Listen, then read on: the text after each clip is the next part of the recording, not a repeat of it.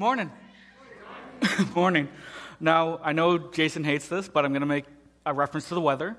So um, I'm happy to see that you all came. I know it snowed quite a bit last night, but, uh, well, the rest of you didn't have an excuse because my in laws are here from Pickering and Oshawa. So, yeah. Well, for those of you who don't know, which I don't imagine is any of you, my name is Zach. Um, I've been coming to Auburn for three years now. It's my second time up here. Um, I'm significantly less nervous, but whatever. um, yeah, so my name is Zach. I've been coming to Auburn for almost three years. And Gabby, who's sitting there smiling at me, and the one who came and kissed me, is my wife. We've been married for a year, five months, and eight days. so, um, as someone who's been married for that substantial amount of time, you can guess that I, I kind of, I'm kind of an expert on this whole marriage thing. Um, you know, I, I definitely, I'm definitely the perfect husband. Can't do anything wrong. Um, reality, that couldn't be farther from the truth. Um, I remember a story uh, of a time where I was quite uh, the unloving husband to Gabby. It was up on this stage.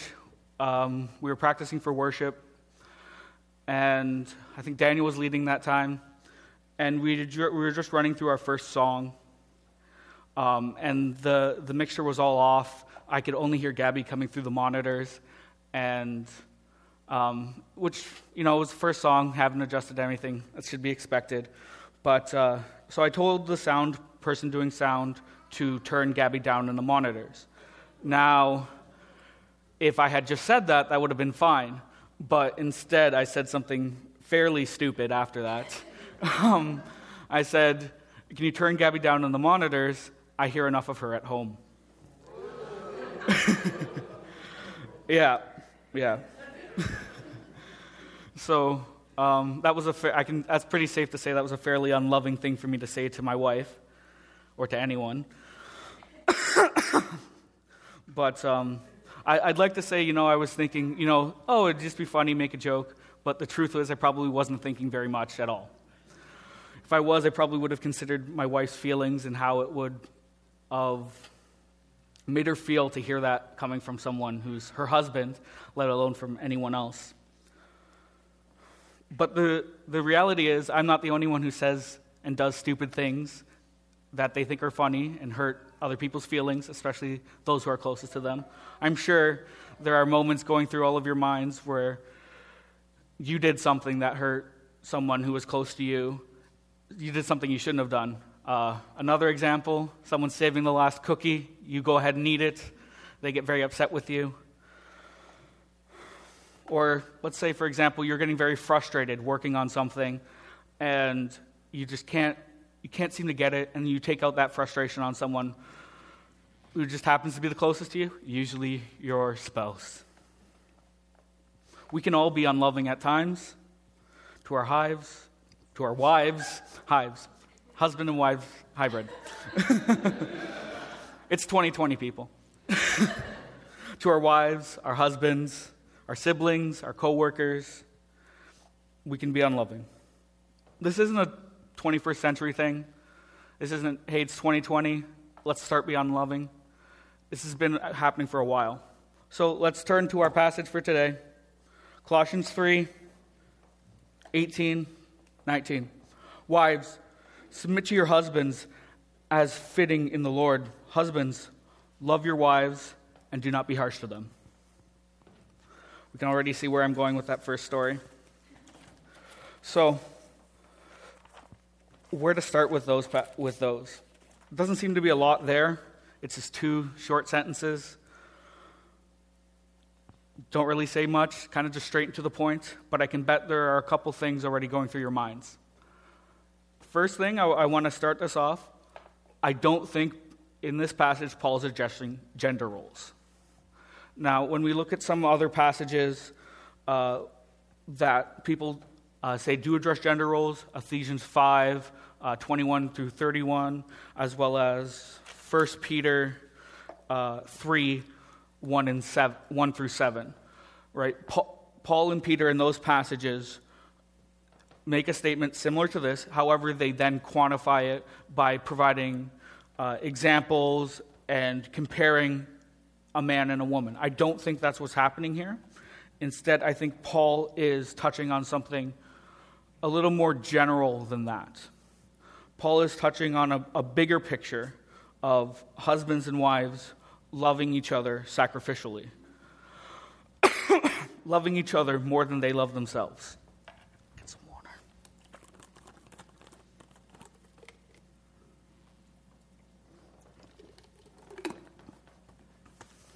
In a book uh, Gabby and I got from a marriage conference, I wish I could remember the title or even find the book, but I'm sure if you know you get married, people just bombard you with books on this is what to do to have a healthy marriage. This is what to do to have a healthy marriage.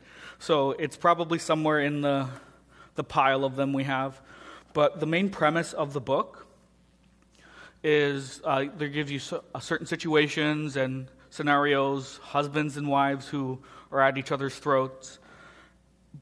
And in that book, it's saying that there's two things missing from their relationships. The wives are not giving the husbands the trust and the respect that they need, and the women are not receiving from their husbands the love and the feeling of cher-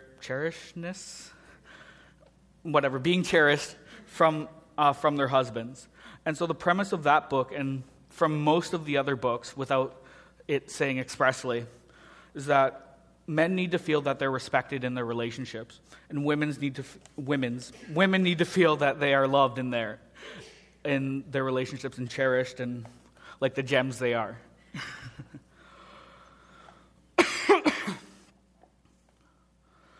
so, like the gems they are. In the church of Colossae, we saw Colossae. Um, we're not so different from where they are who they are, what they are. The issues that we've had, they've, they were going through then. In, I think, a couple months back, when we first started going through the book, Brent dove into uh, the context of the book of Colossians. He told us that the people of Colossians were being bombarded with false teaching from people adding things on to what is necessary for salvation, you know, bringing traditions and rituals that aren't necessary and saying that these are. But we see a shift in the third chapter, which is where I'm reading from in the, bu- in the book, where he stops addressing these specific things that the Colossians were being taught and starts giving instructions for Christian living. Just like the church of Colossae, we're, we are all fallen sinners. Think back to my story. Pretty sure that was pretty fallen of me and we all tend to think of ourselves first. Right? An example look at the divorce rate in Canada. Right? What is it, 50, 51%? Something crazy like that? Imagine where it would be is if we thought of others first. The husband thought of his wife when he's making those stupid statements up on the stage.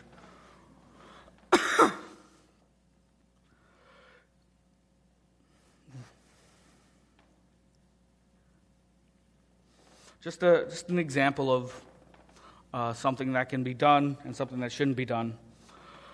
When one is saying, Help me, I need some assistance with this, this is common statement, especially amongst the younger kids who are into them video games. Wait a second, I'm almost done this level. Wait a second, I'm almost doing this. Or what is it? Or for those of you who are sports fans, wait a second, the game's in overtime. Just, it's almost done, the Leafs are about to lose. the relationship between a husband and a wife is supposed to mirror the relationship between Christ and the church. Imagine if instead of dying on the cross when he was supposed to, Jesus said, Hold on, the game's in overtime. Just a, a quick aside here. For those who aren't in relationships, these principles still do apply for you. For those who have the gift of singleness, they can still be applied. Loving sacrificially is not limited to being in a marriage. Right? You can, lo- you can love your neighbor, coworker, the mailman, whoever. You can still give of yourself to love them. I would just hope that it's not the same that someone would love their spouse, but whatever. the love of the, the love that you see is called for a husband to give to his wife is a mirror of the love of Christ, the love that was uh, showed for us all on the cross. All that is so immense that Christ freely offered up his life for us all. And that, that trust, that respect that the wife is supposed to have for her husband is mirrored in the trust and respect that we're supposed to have for Christ. So we're called to value each other more than ourselves. For husbands, to give your, up your lives for your bride as Christ did for his.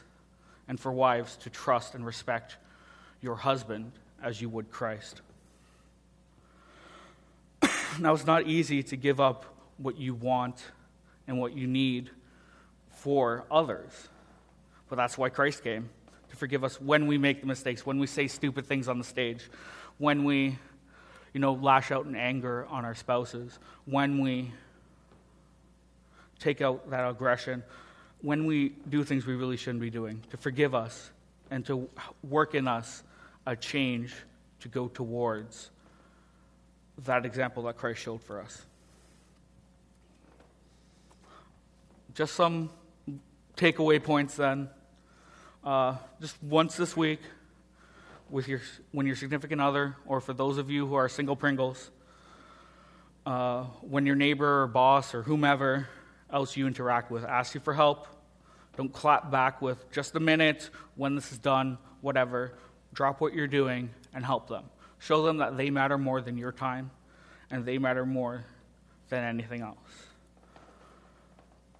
Another point is when they're focusing on something, this is a big one for me, don't chime in with, you're doing it wrong, let me, or take over.